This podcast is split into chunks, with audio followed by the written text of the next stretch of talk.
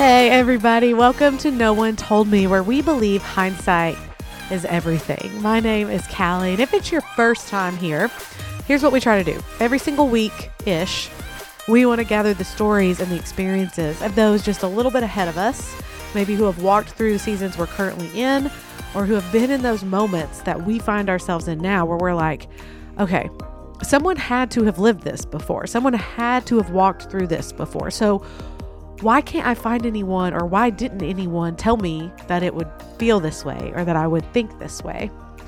Consider this just your own personal mentor. You can just show up here and push play, and someone who has been where you are is going to walk with you. Is going to tell you what they did. Is going to tell you what made it easier and what made it harder. Um, and if you've been here for a little while, either way, we hope that you are better for pushing play. At the end of the day, that is always the goal. That your time was worth it with us. And hey, if it was, can I ask a favor? Could you maybe share um, the episodes that you love, the ones that really, you know, stirred your heart or made you think, or like I said, left you better. If you want to mention us um, at NOTM Podcast on Instagram or jump over and leave a comment or a review, it is semi ridiculous how helpful that is, but I have to ask. So here I am asking yet again. All right, let's move on. So last week we talked about making hard decisions, okay? And a lot of those hard decisions have to do with relationships or jobs or sometimes what we're hearing more and more over the past couple years, what church you choose to attend, right? I mean, we keep hearing that word deconstruction and breaking things down. And whatever arena that we're talking about, there's always this temptation to leave, right?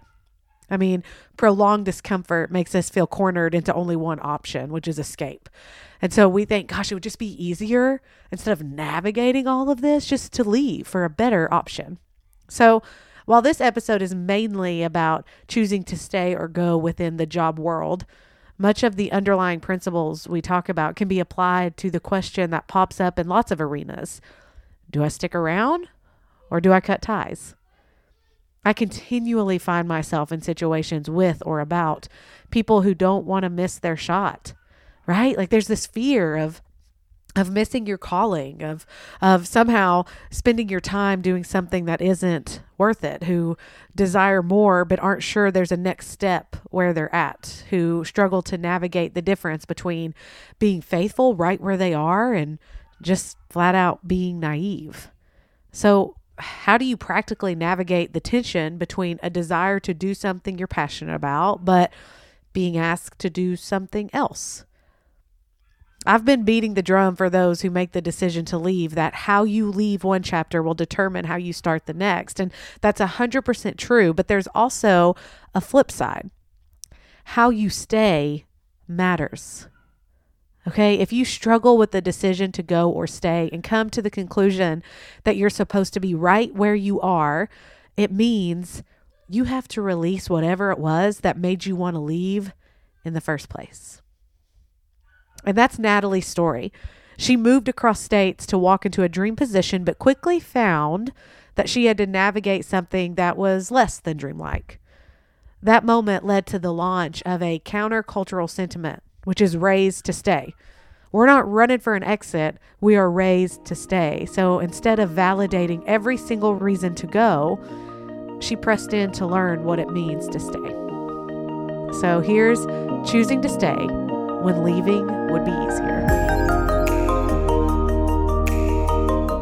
I'm in southern Colorado, so it's like it could get cold, but for the most part, it's just windy and sunny. Okay, so uh, no wonder Colorado's kind of a secret because when I think Colorado, I think freezing cold. I don't want to live with those kind of conditions, so no. I would never move there. And you moving from Cincinnati to there, I would imagine you had the same. Like, I did. Why are we going somewhere so cold? It feels like Nineveh. I was like, send me to Nineveh. Don't send. But the thing is, we have 300 sunshine, so that is very California. I did not know Colorado is so similar to California. When we go to California, it feels like I'm in Colorado. Like I there's no difference except there's a beach. So But you you've been in Colorado what? 6 Did you say 6 yeah, years? years, yeah. Okay. And you you launched Raised to Stay last year or 2021, right? I started my first black boxes in November of 2019. Oh, I didn't realize that. Yeah. So I was 40. I was going through this like stage in my life where I had been a worship leader and then all of a sudden I wasn't. And we had moved my family from Ohio to Colorado to be for me to be a worship leader. And I just felt so bait and switched by the Lord. Like, okay, like you dangled this carrot in front of me, you know. And I was walking the dog and I just was like, you know what? I think I'm done. I think that 40 years is a good time you know, check out. I hmm. feel like it's a holy number to check out. I've done my best. I'm at 40. Yeah. I mean, no one can say I didn't try. Right. And I had, you know, I was, I'm a pastor's kid. I've been in this my whole life. So I, I knew what to expect. I wasn't like going into ministry blind or anything, but I had also tried not to be in ministry. I mean, I was a kinesiology major in college and I was a teacher for 10 years right out of college. And I thought, you know, I can, worship can be my hobby and then I'll have a job. And at least if I'm working with children and non Christians, then I can't get mad at people as easily because Christians should know better. You know, Christians should Yeah. behave. And so if I'm just doing it as a hobby, then I won't get hurt as likely as if I were to be in a full time ministry. And then at 33, I was teaching at a school and they the owners or the founders of that school also started a church and they asked me to quit and to come be their full-time worship leaders. And so i went and that's kind of my first job into full-time vocational ministry was that church and being a worship leader and it was my dream like coming out here and, and being part of a worship department that was thriving and it just i got to do it for a little bit and then the lord changed his method is what he did Yeah. and I just felt like, oh, I don't know who I am if I'm not a worship leader. Like, what am mm-hmm. I? And I heard that day on that sidewalk the audible phrase raised to stay. And the Lord was like, you know, we, you had to come to the end of yourself so I could start. And that's where I started writing the black boxes of just what I was learning in that season of loss and feeling feeling betrayed. So my first black box was don't give up. The church did not hurt you. A few broken people did. Don't quit. You were raised to stay. And I put it out there and just put it on my per- on my personal page and a couple people responded and then I just started doing one a day because I thought, well, if this is helping me, maybe it'll help someone else. And so here we are, you know, almost 4 years later and you know, it God has done with it what he wanted. Mm. You know, isn't that the most annoying thing in the world when you're like, I'm done, and God's like, No, you're not. I'm like, but Yeah. I, but I am. Like I, like that's great. You think I'm not, but I think that I am. But what I'm curious about though is the moment that it turned for you, right? So 33, you went into ministry, pretty confident, got some years under your belt, then got this opportunity that you're like, this is it. Like, this is what I've wanted. This is what I've dreamed about. And then you get there and it's not what you thought. What was that moment? Describe a little bit of like finding out what you thought you were going to be doing, you weren't going to be doing. And how did you turn that ship? How did you reconcile? Okay, I have to let this go. It's interesting because my husband and I both knew we needed to come to Colorado, which was a huge jump because we were both from Cincinnati and Kentucky. Our families were there. We had nobody here. So the easy thing to have done would have been, and nobody would have blamed us, would have been actually, this is not what we thought. We're just going to go back to what we know and to where I could lead worship on a street corner for the rest of my life every single night if I want to and do what I want to do. Like, and that's kind of where I started to feel that tug of conviction of, oh, I'm mad because I'm not getting to do what I want to do.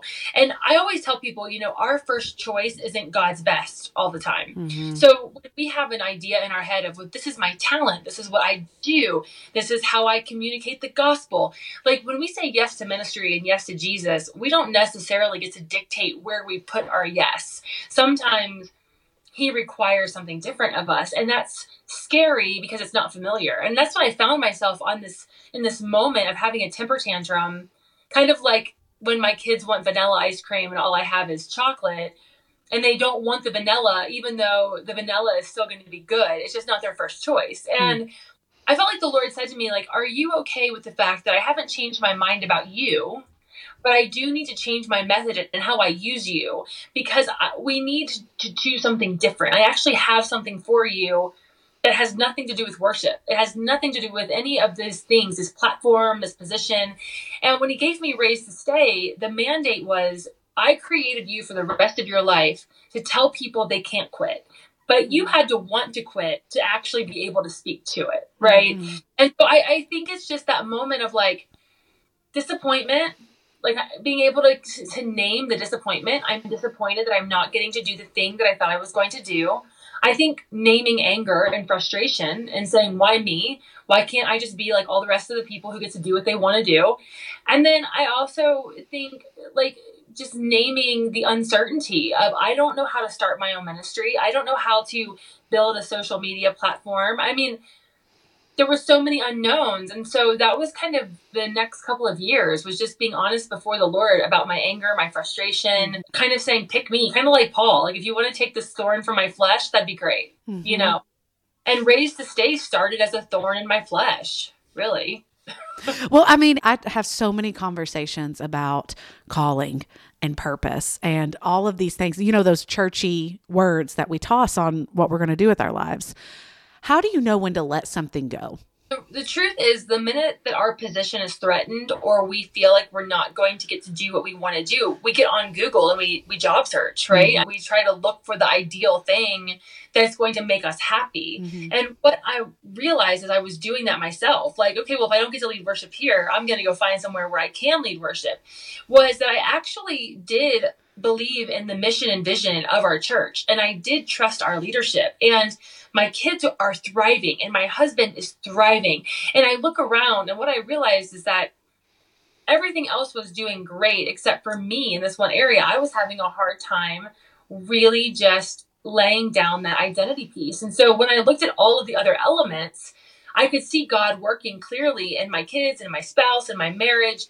And so we knew it wasn't time to go. My husband actually looked at me and he said, Natalie, do you trust that the same leadership who brought us here and that the same God who told us to come here, that that leadership hears that same God that we hear. And I said, I do trust that. And then he said, then we can't go hmm. because not time yet. And so that really was kind of like for us the anchoring moment of can we are we still called to this house now i think and i did a podcast earlier today and a friend of mine said it beautifully when we start to feel this restlessness and this kind of like frustration with leadership, even though nothing on their end has changed, even though they're still preaching the same way, everybody's still behaving and acting the same way, but you start to feel that frustration, that is when it's usually time to kind of have that conversation of is it time for me to go because now i'm causing frustration in areas where everybody else is the same mm-hmm. you know so it's not a bad thing. I think a mentor of mine calls it the burr in the saddle. When it's like when we're on a horse and a burr is lodged under the saddle, the horse will actually kind of start dancing to let you know that they're uncomfortable. But if you don't remove that burr, eventually the horse goes numb and it becomes an abscess and an infection. And that horse ultimately has to be put down because they got this infection. It's good to recognize when we're restless mm-hmm. and when we mm-hmm feel like we're in position because it makes us have these hard conversations with our spouse of is it time to go? Mm-hmm. i tell our community all the time there's a difference between leaving and going. And the great commission is a mandate to go and to make disciples. And so there will be times god will ask us to go and how we go is really important. And that's why it's important to be able to know the difference between I'm just mad I'm going to take my toys and go home, or God is truly calling us out. There's so much there that I want to circle back to because you, and that's probably why Raised to Stay is what it is now, is because you're speaking to an entire generation right now. It's like our parents weren't just raised to stay, they were like cemented in. They're like, we're not, it's not even a choice for us. We're not going anywhere. But I feel like this, you know, 25 to 45 crowd struggles with it. But what if, what if I'm getting it wrong? What if this restlessness means I need to go? Wait, what if I'm supposed to be faithful? What does obedience look like? There's something about if you stay when you're clearly being at, called to go, not asked to go, but called to go. There's damage to be done in that. Like, eh, not not just to yourself but to the organization as a whole. I had a conversation just the other day. If you can't be there and have joy in it and speak about it with joy and and support and encouragement like if the only thing you can do when you're there is be negative then that's not just helping yourself, you're hurting the organization right. itself. Yeah, we become divisive, we become toxic ourselves. And, and even if there is toxic leadership happening at a higher level, we don't we don't have the capacity to change what's happening. In most of our roles we don't have access to change in that regard. And so it is kind of like that scripture just take you know kick the dust off your feet and go because you don't want to sin. An offense and, and when we're offended it offense causes us to sin mm. which is why the offender and the one picking up the offense is both in sin because offense ends up causing us to sin. We gossip we backbite we cause division and that's why you're right like we have to pay attention to when we become the problem, mm-hmm. which is why I, I use that Taylor Swift sound a lot. I, I'm the problem, it's me. Because that part of our healing is acknowledging that we can be the problem sometimes. And we can stay somewhere too long. And a friend of mine uses the analogy of a wave. You ride a wave for a really good amount of time. And you know, be up on that wave and really see everything you want to see. You're kind of the, the wave is under you. But if you don't get off that wave at a certain time, you're going to crash right into that, the rock. And you have to know when your swell is. You have mm. to know then know it and it's not giving up like just because the lord asks you to leave or go doesn't mean you're quitting mm-hmm. it's a new season it's that question that i keep circling back to is what does your fruit look like? Like if you don't know, eh, you know, if you should stay or go, or you don't know if you should be a part of something or not a part of something. And this is with anything. What does your fruit look like? At the end of the day, when you inspect your fruit, what does it look like? And even that question that your husband asked, do you trust leadership? I think it almost always boils down to that. Because if you trust yeah. leadership, for the longest time, I just said, put your head down and work really hard. If you want something else, become an expert at what you're already doing. And if you trust your leadership, they are going to position you to do what you're most gifted to do. The problem yeah. is if you don't trust your leadership, then you're never going to you one you're probably not going to work hard, but two, you're never going to believe that you're going to get to do what you think it is right. you should be doing. And that's where the, the um almost like the entitlement slash the like reality kind of clashes, I think. And so off of that, the question that I've actually been asked several several times. If if you trust the leadership, but and you love where you're at, but you're not doing what you feel called to do, how do you keep going? So it's the exact scenario you found yourself in. He asked me to take women's ministry, and I remember looking at them and being like, I don't even like women. Like, I mean, it's not in a bad way. Like, but why would I inherit 800 I'm them, so you know? with you. I used to always say, I'm not going to pigeon my, pigeonhole myself into women's ministry. I'm not going to do it. And almost everything I do now is related yeah. to women's ministry. And, and, you know, I think that this is a, a lesson for the church in general that we can't silo women who are strong leaders into women's ministry and kids' ministry. Like, that's not fair because not every woman is called to women's ministry or to children's ministry. But I do think there's something to be said to submitting ourselves to a house where we're committed. Mm-hmm. And if we trust leadership and it's healthy and it's um, it's for us and they see something and as my pastor would always say natalie i just see something in you that you can't see in yourself you have a teaching gift you have a writing gift and i'm over here holding on to worship like mm-hmm. you know like but no that's not what i do and at the time, the only really opening to hone that skill was in women's ministry. Mm-hmm. And so I had to go into it like, okay, God, if you're going to give it to me, you're going to show me how to do it. And of course, you know what I ended up doing was just basically re completely reframing women's ministry. I went in and said, okay, if I'm going to go into women's ministry, what do I want it to look like? And for three years, we've been rebuilding it. And I truly do love our women. Mm-hmm. There's nothing that I don't love. But it did take daily surrender of my wants and God's hope for me. Do you feel like you've released worship ministry? I know that when I lead worship, that God uses me in a different way, but He also uses me when I teach and when I preach and when I lead small groups. And so it's not better. Worship isn't better, it's my preference. Mm-hmm. And, you know, part of laying down our flesh and dying to ourselves is laying down our preferences and and allowing God to use us in ways that we didn't know we could be used. And honestly, when I finally truly let go of it, like not just like I kind of want to do it, but I really let go of it is when Raised to Stay took off, is mm-hmm. when I mm-hmm. was really able to release my selfish ambition. And the Lord knows, like I'm I'm leaving to go to South Carolina tomorrow to lead worship somewhere. Like I get to do it still. And I think that those are little God winks to me when He allows me to do that. Mm-hmm. Or I'll be speaking, the band will come up and I'll sing with the team when I'm traveling. Um, there's ways God gives me little gifts and that, but it was really when I surrendered it that I felt like Raised to Stay took off on its own was because I wasn't holding on to the past. Hmm.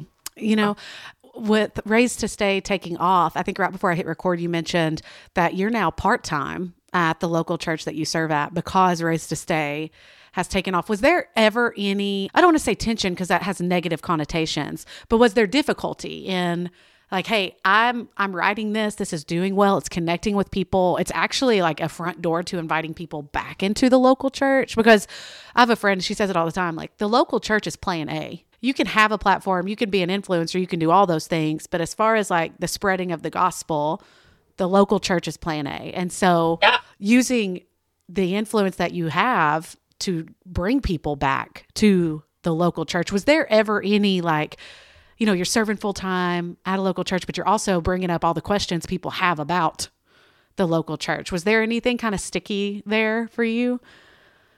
I think for me personally, I'm always aware of how what I do outside of the church affects the inside of the church because I've seen it growing up. I mean, being a pastor's kid, I saw people take advantage of being in a church staff. I saw what happens when ministries were built within ministries that weren't authorized. It can look like you're going rogue, mm-hmm. you know. And I think because the church watched me walk out leadership watched me walk this thing out and i was very just as i'm transparent in the black boxes i was very transparent with them. Like i'm struggling with this. This is hard. I don't understand. Because they saw me walk that out i think they trusted my journey enough that when the black boxes began to, to gather some traction, they were able to celebrate it and also kind of watch from a distance, like, we think this is going to be more. So when the the hard conversations came there was trust and relational equity mm-hmm. to have that conversation i also think as women we're nuances in the church as well in that i'm we're not just employees, we're not just pastors, we're not just entrepreneurs, we're moms.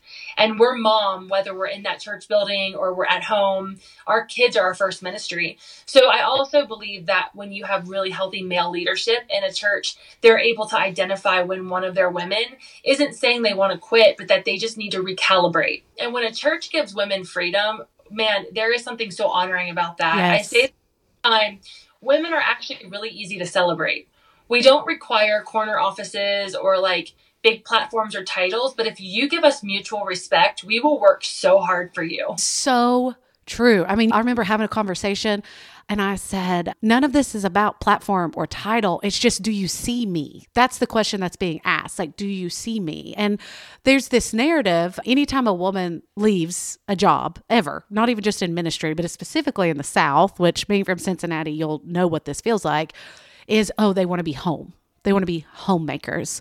And you can be a great mom and a great wife, and you can still work. Like you can, yes. you don't have to pick. You can do both. I'm not picking one right now. Like I'm still, I'm made to work. I love it. I'm still going to be working. But it's so easy to slip into that narrative. Why do you think that's so easy to do? And because I mean, you're a mom of two, right? And you work full time, and you're obviously a wife and a and a friend and a, all of the things. But somehow we get uh, like boxed in. And it's like oh you just you just want to be home with your kids. If i hear one more time your kids will never or you'll never regret being home with your kids. Like the guilt of that statement. Because i'm like okay am i ruining them because i'm not at home with them right now? No because I, in what my kids are teaching me they're almost 14 and 10 and they're teaching me that god is fully aware of who our kids are when he gives them to us and I was in the car with my oldest, and she's beyond her years, let me tell you, like beyond her years. And she's like the one of the best. She's just she's so grounded. And she's in the front seat and I said to her, I said, "Honey, how would you feel if mommy wasn't a pastor anymore at church? How would that make you feel?" Because I knew when my dad stopped pastoring that that was a massive identity crisis for me, which is probably why I care about identity so much now And she looked at me and she's like, Mom, my friends and I, we don't like like love you because you're a pastor. We love you because you're a good mom. Like mm. if God tells you to do something different, like he's gonna prepare your heart and he'll prepare ours too. And I'm like, well, okay. Here's Raised to Stay. You can run it now because you get yeah, it. Right? Here, we're going to make you junior CEO. But I think what your your question, the answer to that is why is that the first go to is because it's the only thing they know to say that makes sense or justifies why a woman might not want to be on staff anymore. And the truth is, it's not always that. It's a lot of times because a woman wants more opportunity, a woman wants to step into her calling, a woman wants to build something, and they know that in their current place, they're probably not going to have freedom to do that. And so they need some extra hours to begin to build what God is asking them to build. And they would feel guilty doing it on church time. Mm-hmm. Right? That would be something that a woman of integrity would say, I don't want to build a business on church hours. So therefore, I would like to go part time so I can still be ingrained in the local church, but also do this other thing God's called me to do. So I just think because men aren't inviting women into those boardrooms or into those offices and actually asking, how can we better serve you? How can we better understand you? What is your heart's desire?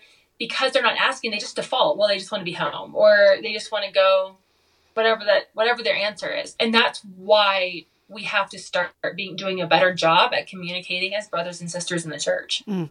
There's two things. One, I think you did a black box. Now that I think about it, about being a mom and working and the amount of people I sent that to because I was like this is it like this is how I can explain it because it's almost exactly what you said like God did not give us the children that we have thinking, oh, they'll never work again. He did it knowing our gifting and our calling and what he's asked of us and still gave us the children that can run yep. right beside us. So Yeah, my, my house is a hot mess. We we my kids sleep in a different bed every night. We don't really have screen limits. I know what they're I'm not like crazy. I have I have blocks on things. There's somebody different picking up my elementary kid like every day. It's like, a circus. Know- it's a merry-go-round of people. Like, hey, here's a woman that walks my neighborhood a lot that seems trustworthy. Will you go get my kid from oh. school real quick and like bring him back because I can't leave right now. I'm on a call. You know, it, I remember telling my husband, I was like, hey, here's the thing. You can have dinner on the table, you can have clean clothes to wear tomorrow, or you can have a clean house. Like, you get to pick one, maybe two out of the three because you're not getting all three. I right? all three. And you know, our, our families, they understand that that's our rhythms. And my parents live with us. So then you add that into the, the mix. And grandma and grandpa now are like a permanent fixture in our family. Like we're a family of six. And that's weird to some people, but it works for us. And we're teaching our kids that God is a God of adventure. We're teaching them that when God asks us to do hard things, that there is always fun in the midst of the difficulty and that we are together. We're a unit. And when we make decisions, we make decisions as a unit. And they know they're trusted. They know that what we do is unique. You know, it's like just our life. Mm-hmm. Yeah. For the the women that are feeling like they're just hitting their heads up against a ceiling, right? And we have that concept, okay, but stay. Like be faithful. It's almost like what you you heard of like I raised you to stay. I raised you to still be faithful. Any advice or maybe red flags to look for or conversation starters if they're like, "Hey, I don't want to be presumptuous or be entitled, but I also kind of want to know is are there growth points for me? Like can I keep growing here without sounding like I deserve anything, you know?" It's true because women have a tendency to kind of be pegged as well, they just want more power or more control. And I think if you are in a church where you have a pastor's wife who's very involved and very influential and has a voice, that is the first stop is to go to your pastor's wife and say, Hey, this is what God's put in me you know, I see you getting to do some really great things in our church. I would love to start learning how to teach. Can I can I do a small group? I think you have to start asking the right questions to the right people because going to the senior pastor or trying to get into a boardroom is probably not the Esther moment we're all waiting for. I think we have to really choose timing and, and power under control to know who the people are who can actually answer that question and know our hearts. Mm-hmm. If you don't have anybody in your church that you can have that conversation with, that's the first red flag. If there are no women that are being represented in the house, the likelihood of you being the Esther in that room is actually pretty low. Now, that doesn't mean that God won't use you, but you really have to look around and like read the room. Mm-hmm. And if mm-hmm. there are women ever being given any type of authority, title, opportunity, then it may not be a good place for you. And that's okay. That doesn't make them bad. It doesn't make you better. It just means that it might be time to find a church that really celebrates women. I would say that our women do a lot of behind the scene pastoring, they do a lot of small group leading, but every woman is celebrated. And just like me coming in with this raised to stay thing out of nowhere, I wasn't silenced. Mm-hmm. I simply kind of given these options of like how can we help honor what god's doing in you? And that's rare. Mm-hmm. i realize that's rare. But the red flags are no women anywhere. That's a red flag. Mm-hmm. it's and i mean i do want to ask too off of that um if you think about going and having these conversations. I love that you said you don't just roll straight up on the senior pastor, right? You're not just like, "Hey, I'm calling a meeting with you. Let me tell you what what I think should be happening around here," right? Yeah. And a lot of times, I do think there is value, especially if you trust and have great leadership, like they will see you working hard. Like they will see your gifting and what you're capable of and they were ce- they will celebrate that in you. But if you really struggle to to have those conversations because i mean it's it goes to trust and leadership and leadership trusting you how do you have the conversation i think we're afraid to ask or we're trained not to ask for yeah. anything well, and- I think scripture says we have not because we ask not, you know. But, you know, okay, so Raised to Stay, I didn't ask permission to do Raised to Stay. I didn't like have a board meeting with everybody and say, Do you see this in me? Do you think I'm capable? I just started writing black boxes. And I think that before we start having the conversations, we have to start modeling what God is asking us to do. And if you know you're called to start a small group, we'll start it in your house. And if it blows up, to 30 people and you can no longer be contained in your living room, then it's a phone call. I started this group. We're at 30 people now. Is there a way we could do it at the church and maybe host it in one of the rooms? And then suddenly what you've been working on and praying through and and building now has some teeth it has mm-hmm. some meat behind it that shows that there is a thing happening mm-hmm. and i think my social media was 1200 people a year ago right it, it was still this blip on a radar of me just showing up and writing black boxes and some people could have been like, "Oh, that's cute. Look at little Natalie over there writing her black boxes." You know, and and maybe that's how it was perceived for a while of like, "Oh, you know, she's got her little 1200 people." I think the game changed when I hit 80,000. I think when I started when they when there was exponential growth, now it's, "Oh, this is an influential voice that's beyond our church walls." Mm-hmm. Actually our city, our state, our country. So, I just think obedient the Lord does so much with obedience. And trust me, when I went to them and said, I think that this is probably not going to be good for me to keep doing 50 hours a week and taking care of my family and running a ministry, I was 100% prepared for them to say, then we just need to part ways. Mm-hmm. Because that's been my experience in the past. But I really feel like when the Lord does it, He doesn't do anything halfway. And so it may come to a point where their reaction to what God has asked us to do confirms what we're supposed to do. And that, okay, then maybe this isn't the house that's supposed to protect me or the house that's supposed to, you know, shelter this. And I think it takes a lot of spiritual maturity on all of our parts. Those of us who have the dream and those who are running the organization to discern the season. Mm-hmm. And sometimes we're not on the same page. And I think we have to be prepared when we go into those meetings to be told this is where the road ends. Yeah. And it's going to be devastating. Yes. But do we trust that God is good and that those people aren't bad? We have to.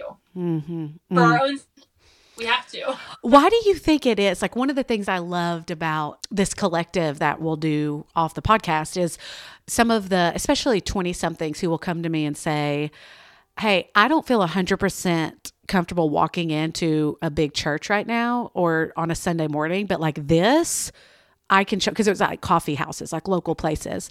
And they were like, but this I can come to, like this I'm comfortable with. Why do you think it is that there's just this rise in people walking away from the church, whether it's staff or attendees. You know, like you just you, you just see a little bit of a pattern. I think there's a couple of things. I think one, our parents, so the baby boomers, traditionalist, church was such a forced thing for a lot of people. It was you have to go every Sunday night, every Sunday morning, Wednesday night. And what we saw was a bunch of hypocrites for a lot of less for a lack of a better word. And our generation was kind of like, wait a second, you're telling me not to have sex until I'm married. You're telling me I can't drink alcohol. You're telling me I can't wear two pieces. That I'm making men stumble. There was like all these rules regarding this this God that was like, well, then what's what's the point of this? You know. Mm-hmm. So I think there was a little bit of rebellion on our end when we finally got out of the house. It was like, wait, we have a choice. Like I don't I can wear a two piece. I can drink out. I mean, it was just like all the things. And so I think we kind of threw the baby out with the bathwater a little bit, and that now we're raising our kids to be like, you can find God anywhere, and you don't have to like, you know, we kind of went extreme. But then I think COVID hit, and then it was even worse. It became we can watch online, and but I will tell you this, and this might not sit well with some people, and I'm okay with it. I think this generation has a problem with accountability, and they don't want to be told that they're wrong. They don't want to be corrected and they don't want to be in anything that's going to tell them that their choices are not right. So mm-hmm. that's number one. Number two, I also think we have found this my truth thing to be a, a gospel that I can have this relationship with God that is not even biblical, but that is something that I've made up in my own theology and the people of God, the, the, the church is no longer a needed part of the equation. And so I think we have people who are burned out on organized religion, and then I have I think other people who are just kind of like I don't care, and that's a dangerous place to be. Mm-hmm. It is deconstruction in its whole is not bad if we have the infrastructure to rebuild. And unfortunately, I think because this generation hasn't really been raised up with mentors and disciplers, those infrastructures are not in place. So we deconstruct, and then all we are left with is a pile of rubble, versus some of us who have been able to detangle from some of these things and kind of come out like with a really accurate view of a good God. Mm-hmm. But I think it's a combination of COVID did not help this deconstruction movement. I think politically, there's been a ton of disruption with associating Christians with bad politics. But those are all excuses because at the end of the day, Nobody wants to come into contact or in or encounter a living God who is not living a holy life. And church makes us walk into a room and be in the presence of a living God who convicts, who loves, who judges, who gives grace. And we know that if we walk into the presence of God, we are going to have our behaviors confronted. Mm-hmm. And I think that's why this generation does not walk through the church doors anymore. That's so accurate. And so, I mean, you can see that uh, just in one scroll through social media and stuff that gets attacked. And you're like, well, I don't know that that needs to be attacked. Like, that's worth attacking right now, but you're feeling defensive because of conviction. And mm-hmm. I've never thought about it that way. Of that just is like, well, if this is how I'm going to feel, they don't, it's like they don't know how to navigate. And I, I can be this way, navigate shame you know you're not supposed to live in it. You don't stay in right. it. Like there's another there's another road to take here but you have to address it. Like you have to see it first. Right. And i'm the kind of person when i'm in the presence of god i weep. I'm a crier. Like when the holy spirit hits me i am like undone. Mm-hmm. and do i really love showing up in a public place weeping with black mascara down my face? No. But in, but when it's over i so glad I was there and I'm so glad that I was in his presence. And yes, I can encounter him on a hike and yes, I can encounter him in my room, but to be surrounded by other believers and to know that I can be prayed for and I can pray for other people and I can lock eyes with people who are walking a similar journey as me. Like there is nothing like the family of God. And yet mm-hmm. the enemy has us all convinced that we can just figure it out on our own. Mm-hmm. And then we wonder why we feel so anxious and isolated and alone and why we have these no one told me moments. If you if you look back on your life over the last like let's say, you know, 10, 15 years, do you have moments that you can remember where you were thinking, how did no one tell me this would happen? Why did no one talk about it? In some ways, I, I think because the church is such a man driven culture, they think that they're doing a favor by making one seat at a table for a woman. Like we we're gonna have the one voice in the room or on the worship team, we're going to have the one woman. And I think what that does is it creates a culture of competition, but versus collaboration. Mm-hmm. And so I think we have this David Saul thing, kind of, you know, that verse says that Saul was jealous because the women were singing, Here comes, you know, Saul with his thousand, and here comes David with his 10,000. Yeah. It's like he was on the number that he couldn't see that there was a celebration that the enemy had been defeated. And so I think when we're not careful, we can become a Saul quickly when we become jealous of someone else's favor or someone else's position rather than being content with what God has given us. And so that has been something that I did not see coming. You know, I had a, a conversation with a 20 something probably two weeks ago. And she said, You know, I just keep getting pulled into these conversations that's just like battering rams against people. And I can see what they're saying. And so I find myself like agreeing with them. But then I have to go work with this person and act completely different. And I said, My thing is, is, you have to shut down the conversation. Like, as much as you feel it too, and you think there's some sort of camaraderie happening because you're talking about it together and you're feeding it, what's happening is one, you're abusing the trust of the person they're talking about.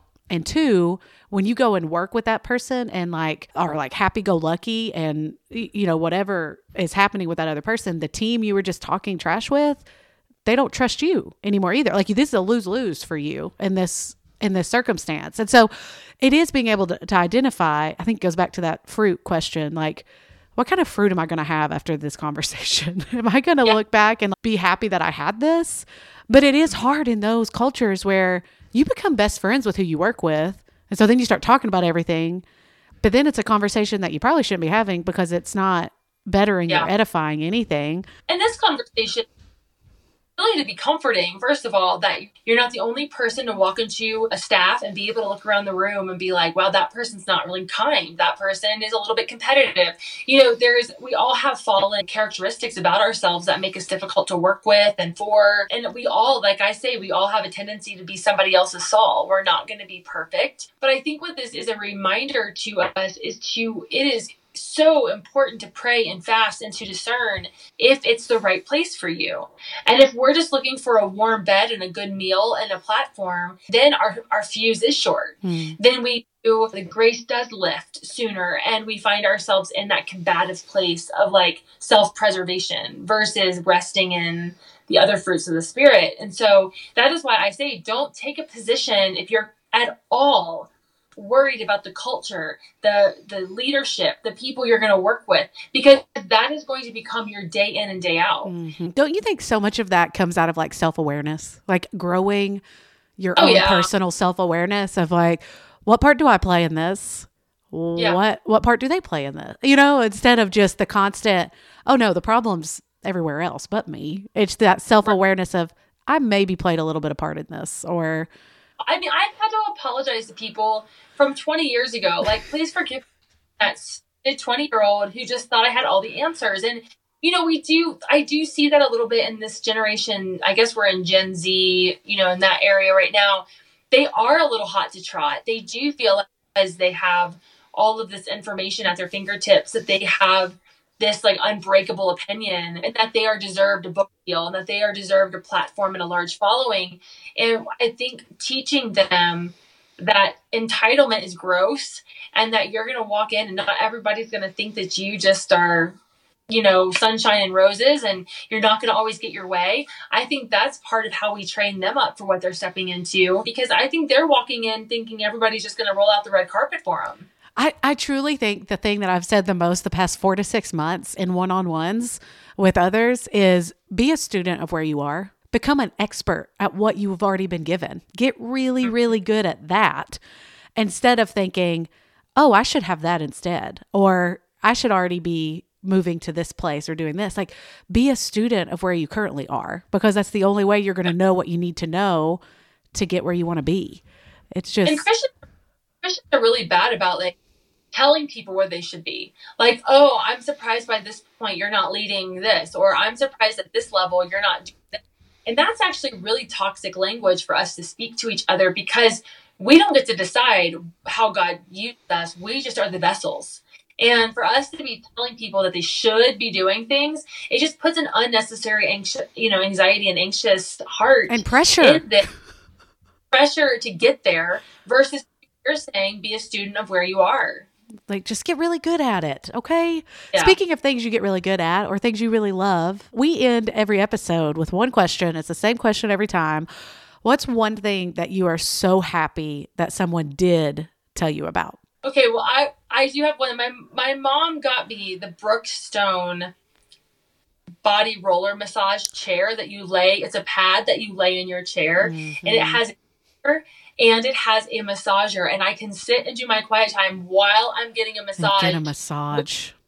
so when you pass those by in the store, and you think, "Oh, that's interesting," I want you to know it works and it's glorious. And it's wonderful. It's kind of like, you know, when you go get a pedicure at the nail place and they put you in that massage chair and it's like violently shaking you and you're trying to like be still, but you're also like. You're like, is this supposed to feel good? I feel like violated right now. I'm telling you, I am a sucker for the infomercials. So if you ever need to know if, if the if the knife works, I chopped my finger off with one last year. So yes, they work. So it does. It is effective. It will cut what you need it to cut. Hey, you've got a book coming out. You've got a lot coming up and happening right now. Yeah. Tell kind of everybody book releases in July of this year, right? July 4th, me in America coming at you. Man, Um, America, wave that flag. Listen, nobody releases books on the 4th of July, so I was like, I'll do it. I'll be the Um, only one being released. I know. We, we're in pre-orders right now. So July 4th is the actual day it'll be on your porch. But there are a ton of great free freebies. Will be a free audiobook, a couple of free chapters. This is a book that I believe God is already using. We're number one in a few categories on Amazon. So if people want to pre-order, it would be a huge help. But otherwise, we'll be live on July 4th. And at Raised to Stay on Instagram. I mean, it is. Yep. There are good little nuggets, my friends. I'm just telling you, Natalie, this was great. I want you to like live in my pocket just so I can ask you questions all day long. and just say, what do you think about this? Huh? What do you think I should do this? It's just truly, this was so much fun. Thank you so much for jumping on Raised to Stay. Go over to everybody, just when this ends, go on over to Amazon. It's worth it. It's, it'll be great.